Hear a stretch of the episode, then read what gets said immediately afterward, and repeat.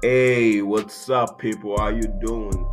Welcome to No Yawa Podcast. Yeah.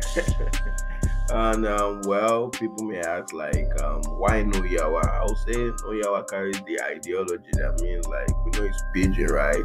But it carries the ideology that be like no wala, no problem, no yeah, like living a stress-free life and stuff. So I just like put it out that way, No Yawa podcast. And um, I had there's a Yawa when I was like putting this name for my podcast. I heard there was like a Yawa that trended on TikTok and researched about it, and it was about um that it means devil in um a bish a bish a bishai country somewhere.